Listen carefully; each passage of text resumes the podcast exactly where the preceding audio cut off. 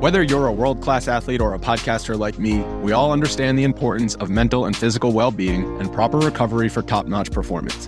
That's why I'm excited that Unifyd Healing is sponsoring podcasts on the Blue Wire Network.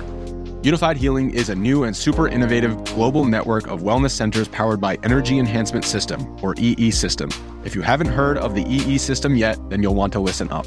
This technology promotes wellness, deep relaxation, purification, and rejuvenation. Wherever you are across the globe, access to a center is easy and affordable. Interested in experiencing the EE System technology for yourself? Go to unifydhealing.com slash bluewire to learn more and find a center near you.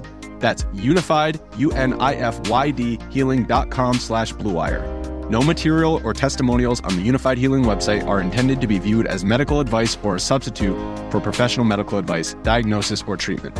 Always seek the advice of your physician or other qualified healthcare provider with any questions you may have regarding a medical condition or treatment and before undertaking a new healthcare regimen, including EE system. The Action Network Podcast.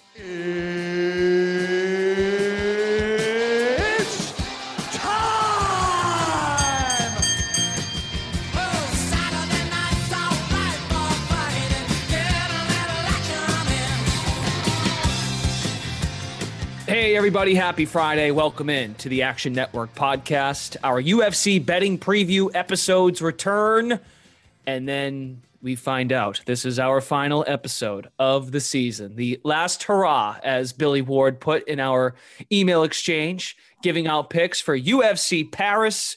It comes to us uh, this weekend, and we're looking forward to what should be a great, uh, a great episode. We have a lot to get to. Underdog plays that you'll find across the books. Big fight of the night: Vettori versus Whittaker. Favorite prop plays on the board. We'll do a DFS breakdown as we normally do. It's been a couple weeks. We weren't here last week, and then we'll get best bets from both Sean Zerillo, Billy Ward. They cover the MMA at Action Network. Billy Ward, former MMA fighter, so it's good to have the crew back together. Um, let's start though, as we normally do, on the pod with the main event. We have Cyril Gane taking on Tai Tuivasa. Uh, that is the the matchup in the main event. And uh, looking at the current odds across books, it is a a fight in which it's very lopsided. Uh, it doesn't feel like it could be all that close, but as we normally do, uh, as these guys normally do, they always present an angle that you can get involved uh, on the fight where you're not totally laying a ton of money.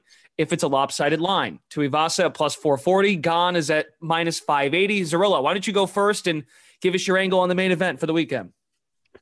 Yeah, so I think the line is actually justified. I have a difficult time seeing Tai winning the fight outside of landing a knockout. And if you like the Tuivasa side, I would certainly prefer his knockout prop at plus 650 as opposed to his money line at closer to plus 400. I think those lines should be much tighter together. Difficult time seeing him winning a decision and would be absolutely shocked, mouth on the floor, if he manages to submit Cyril think he has some answers to keep Gane off of him early with the leg kicks. His power will be scary, but Gane is the type of attritional fighter, technical fighter who will stay on the outside, pick Tuivasa apart, hit him with teep kicks, tire him out, and eventually drag him to deep waters and probably finish him late.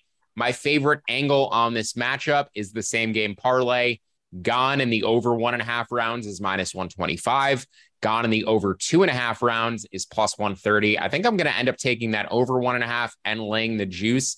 Just not sure that Tai Tuivasa is going to end up surviving all the way to 12 and a half minutes. He could probably get to seven and a half minutes with relatively little sweat, but I think that five and a half to 12 and a half minute mark is where that cardio is really going to start to drop off of a cliff for him. The one way that I see this ending very quickly outside of a Tuivasa knockout is if Gane decides to take him down and try to submit him, because I think Tai is a bit of a fish off of his back. And if you put him on the ground, like if you put most any heavyweight on the ground and get on top of them, you're going to have a pretty easy chance to finish them once you're on top with all that weight. So a lot being made about Tuivasa's 20 pound weight advantage. I think Gane is the way better athlete, probably the stronger fighter too. I think he wins this fight pretty much however he wants. Yeah, Gane is a, as a willing grappler. Billy, what is um you might have similar thoughts to Zerillo, but what what is another way you can uh, play an angle on this main event? Yeah, almost exactly in lockstep with Sean. You know, and this is something we see in a lot of Tuivasa fights, where if you look at all of his matchups, he's almost never the better athlete, almost never has reach, almost never the better technical fighter. But like five or six straight times, his fights have ended with him drinking a beer out of a shoe and giving some incomprehensible interview. So I don't know. Like it's really it, Sean's right. It's very hard to see a way on paper that he beats him, but I'm definitely playing the Tai to Tuivasa knockout odds. I, I don't see why that's not the exact same as his money line odds. He's not going 25 minutes and winning minutes from Cyril Gane, and he's certainly not going to take him down. And you know, I've kind of split the difference with the bet that I already put in on this one, but I did the Gane and over nine and a half minutes, which is exactly in between the two that Sean said. That's the lowest total you can get and still get plus money on the Gane side.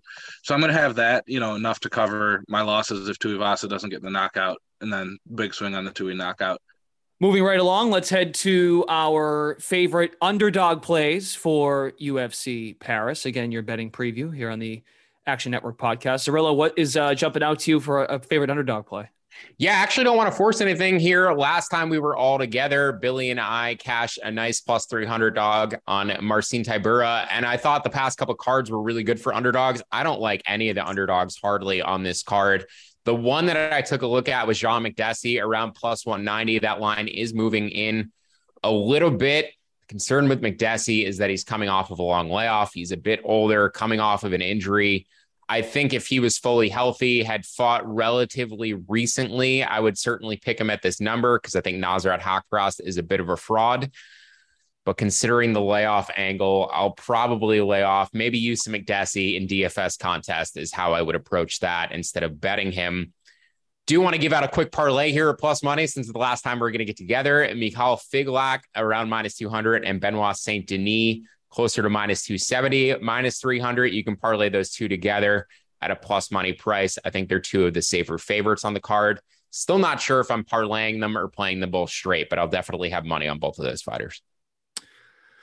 Good stuff. A little parlay. Uh, I don't think have we done the par- maybe uh, maybe Billy's given out a parlay or so. I don't know if Zerillo's given out a parlay. We've before. done the SGPs. I don't know if we've done a straight money line parlay yet. So gotcha. Right. Okay. Very good. Uh, all right, Billy. What do you got for the uh, favorite underdog? Yeah, rare situation that I wholeheartedly disagree with Sean on this one. I think this is a great oh. card for underdogs. There's a few of them that I'm really big on.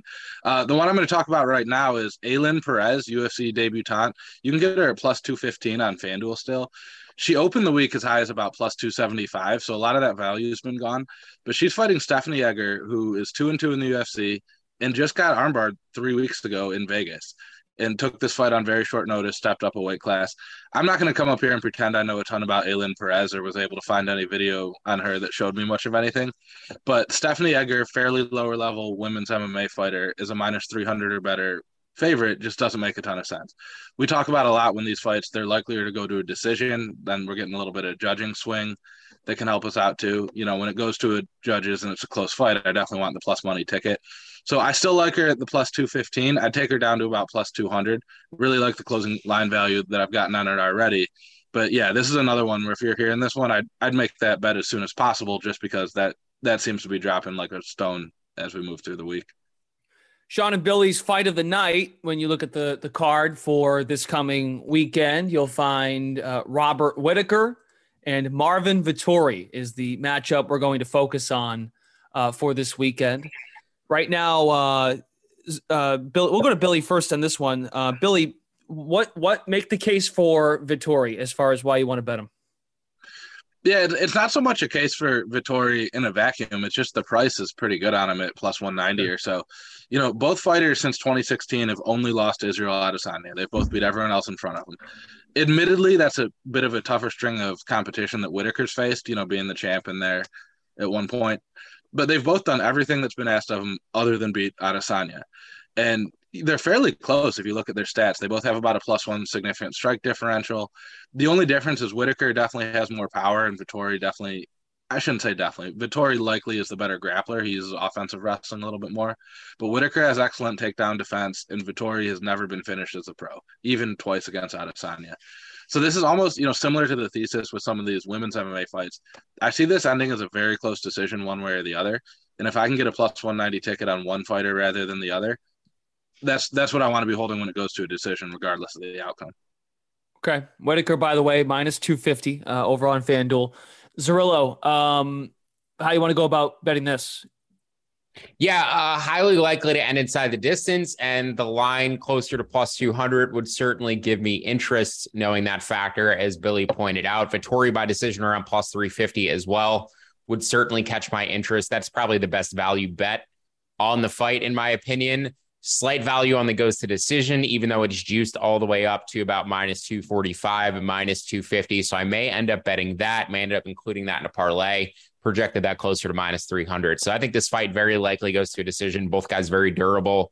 Vettori in particular, maybe the most durable guy in the UFC. has eaten head kicks before and just not even been wobbled by it. Uh, I do think, though, that Whittaker, in terms of the stylistic matchup, may have the advantage here just because he's in recent fights had to go against fighters where he's had to lead the dance, like Adesanya, like Jared Cannonier, where he's had to be the guy going forward and creating the pressure. He's actually going to be able to stay on the back foot here and counterpunch against Vettori, who's going to try to come forward. And I think the big cage, Whittaker's movement on the outside should be able to step back, counter, and kind of play Matador against Vettori, who is a bit more of a plotter, slower footed, definitely a bull. But I think Whittaker's footwork, his movement, his speed is going to make the difference here. So if you're betting it, Vettori by decision, probably a small play. Fight to go to a decision, lay the juice. I may end up just passing though, because I think Whittaker will be the eventual winner. I expect a close and competitive fight, but I think it's one that Whittaker takes about as often as the money line odds probably suggest. Okay, good stuff. Uh, this should be a good one. Middleweight fight uh, this weekend in Paris. Whittaker and Vettori, our fight of the night. Moving forward, uh, favorite props that are on the board. Always encouraged to uh, look very carefully because you can just dive into each fight. Even looking at the sports book now, you can dive in more wagers for each and every fight that is on the card. What catches your attention, Zerillo?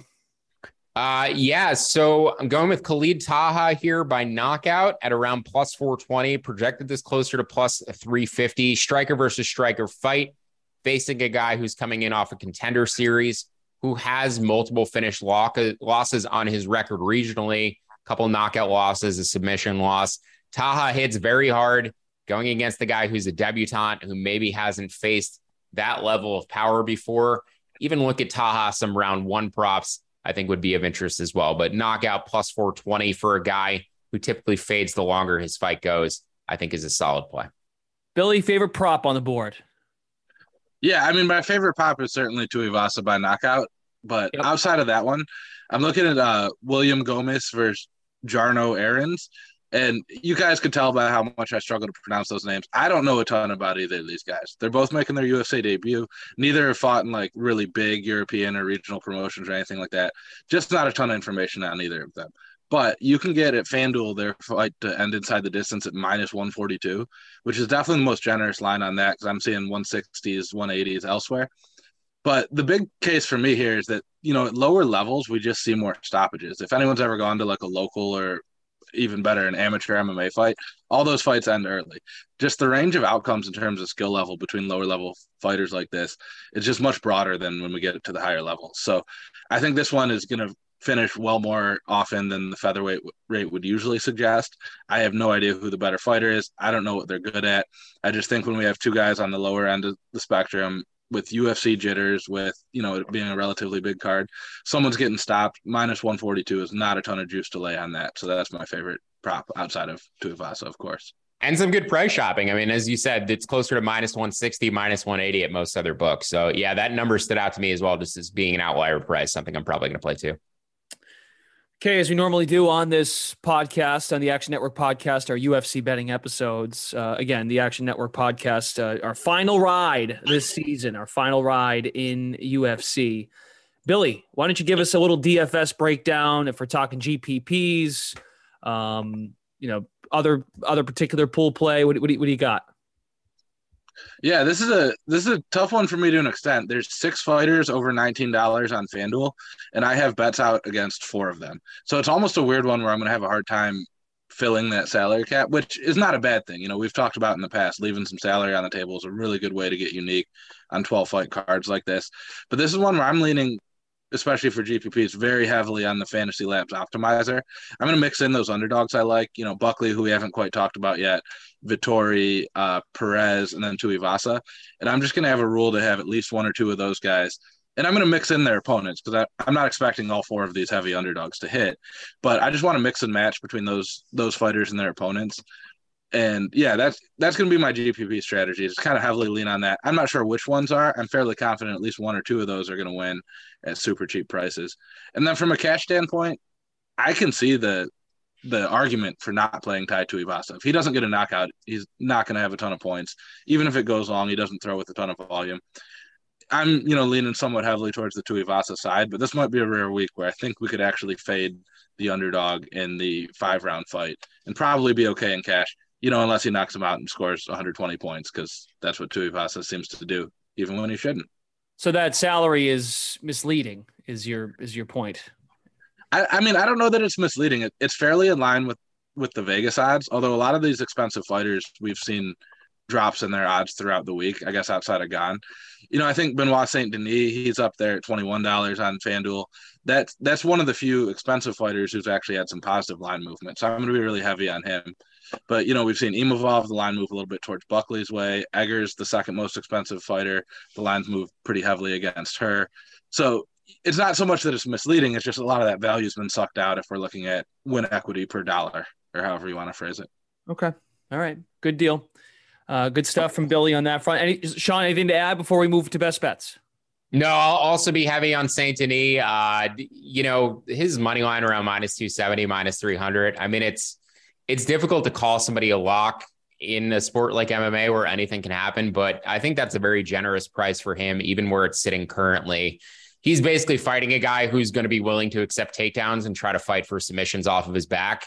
And unless he locks in that submission, he's going to lose. So Saint Denis could end up looking like an 85 to 90% win probability here. And you know those takedowns are huge for DFS too, because you get you get a ton of points for those in a quick time period, especially if the guy can get back up. So even I think he's probably a better DFS play than he is betting option, even if Sean's calling him almost locked. Know, I mean, again, we talked about this earlier too. I mean, you both talked about this earlier. I'm just listening because I'm tr- I'm like the listener. Is I, have been saying this all year. I'm, I'm, I'm processing your information, but yeah, I mean, Tuivasa is not providing. Um, you need fantasy points, and he's not giving you the, the takedowns, which are not. It's not an end all be all, but it's of course helpful to uh, rack up the points and beat your competition, cash or GPP. Um, okay, here we go. Best bets for UFC Paris. We'll go Sean first, and then we'll go to Billy. Charles Jourdain on the money line, uh, minus 150 currently. I think that is a fair number considering I believe this should be closer to minus 200. Jourdain probably won his last fight against Shane Burgos. I had bets on Burgos there. Burgos, the taller, longer fighter, the better grappler. And Jourdain absolutely put it on him when this fight was on the feet. Lost the grappling. Do not see him losing the grappling to Nathaniel Wood. Maybe gets taken down a couple times, but he should be able to pop right back up. Jourdain, a former 155 pounder. Wood came up from 135 recently. I know they're the same reach. Jourdain a bit taller. He should be the bigger man in here, should be the stronger man, should carry more power. The volume may be relatively equal throughout, but Jourdain should land the more powerful shots, the more impactful strikes and do more damage. So even if Wood is able to grapple him a little bit and keep up in terms of volume, I think Jourdain is going to land the much more damaging strikes, which is what the primary scoring criteria is. He really only loses when he gets out grappled, and I don't see Wood having a sufficient grappling advantage to pull away in this fight. So Jourdain minus 150 on the money line, also taking a look at his inside the distance prop as well around plus 200. All right, Billy, we're gonna we're gonna go to Tui by KO a third time on the show, or do you get, you got something else for us? No, no, no. I've I've beaten that one enough. Um, no, I, you know I mentioned earlier I like a lot of underdogs here. Joaquin Buckley, he's now down to plus 200 at FanDuel, and I still think that's a tremendous value. You know, he opened closer to plus 225, 230, dropped a little bit. Um, he's just made such tremendous strides in his last fight, you know, his last few fights. He came into the UFC real raw, just throwing heavy shots. And, you know, he trains out of uh, Murcielago MMA near me in Lansing, Michigan, and they've just done a tremendous job pushing him forward a little bit. You know, he won a decision a couple fights ago. He's got a third round finish on there. His cardio used to be really questionable. I don't see that now. And he's fighting Nassourdine Imavov, and I'm just having a hard time seeing outside of maybe cardio what Imavov is better at. You know, Buckley's definitely got more power. He's equally active as a striker. He's probably the better offensive wrestler. I think if it hits the mat, it's more in Imavov's wheelhouse, but from a wrestling standpoint, Buckley is better. So to get plus 200 odds on a guy who has all the power, probably some wrestling upside, and you know, I, I don't see him getting finished by Imavov outside of a submission. I don't think it hits the mat unless Buckley wants it to. So that's another one. You know, I'd get out there and get on it as soon as possible because this one's just been steadily declining throughout the week. I'd bet it down to about plus 180, plus 175. I just don't want to be on the wrong side of all that line movement if it goes any further than that. But yeah, plus 200, great price on Buckley. Really impressed with the strides he's made lately. Billy, I'll throw. I'm going to throw one more question at you. I, I noticed just just getting ready for the pod that this came out the other day. There was some last minute changes with uh with injuries and whatnot to the card. Is that that, that concern you at all with any of your? Uh, does that affect any of the bets that you may give out for the weekend? Uh, it, it did, and that's one of the reasons I'm on Ailin Perez, who I mentioned earlier, is the underdog. Yes. Egger, Egger came in as a short notice replacement, so that that was the one that I react. I mean, I don't, I can't think of ever seeing a fighter fight three weeks after being finished in a fight, which is what her opponent Stephanie Egger is doing. We see guys, you know, guys or women come off wins and fight again soon. This is pretty rare. So yeah, that was definitely part of that factor for me. Okay. Yeah, that's just that's just something that came out. So yeah, Egger will uh Egger's uh, medical issues. Um yep or pardon me, Fairn being replaced uh, by Egger. Yep. Mm-hmm. Okay. Very good. That's good. Just wanted to clarify to make sure that we were uh, we were on top of that news as well uh, from UFC earlier in the week. Gents, yes. awesome job this year. Uh, a lot of fun. I certainly learned something from uh, tuning in just as a host, and my goal is to try and be like the listener and understand what in the world you guys are doing as it pertains to a sport that was new to me, admittedly, starting out, but it's been I've I've enjoyed it uh, getting involved. So great stuff, Sean Zerillo, Billy Ward. You can find them on the Action Network app. Also do a great job. They are both writers at Action Network covering UFC. You can find all of their their picks, data on the app, and also you can find the Action Network podcast on the app where you can tune in and get yourself ready for UFC Paris that's going to do it. Uh, gents, thanks so much for both of those guys, Brendan Glasheen. Uh, you just listened to the Action Network podcast, UFC Paris betting preview, the Action Network podcast brought to you by FanDuel. Everyone, have a great and safe weekend. Enjoy the fights and be keep uh, keep it locked into the Action Network podcast for all of our football coverage throughout the rest of the fall. Thanks so much.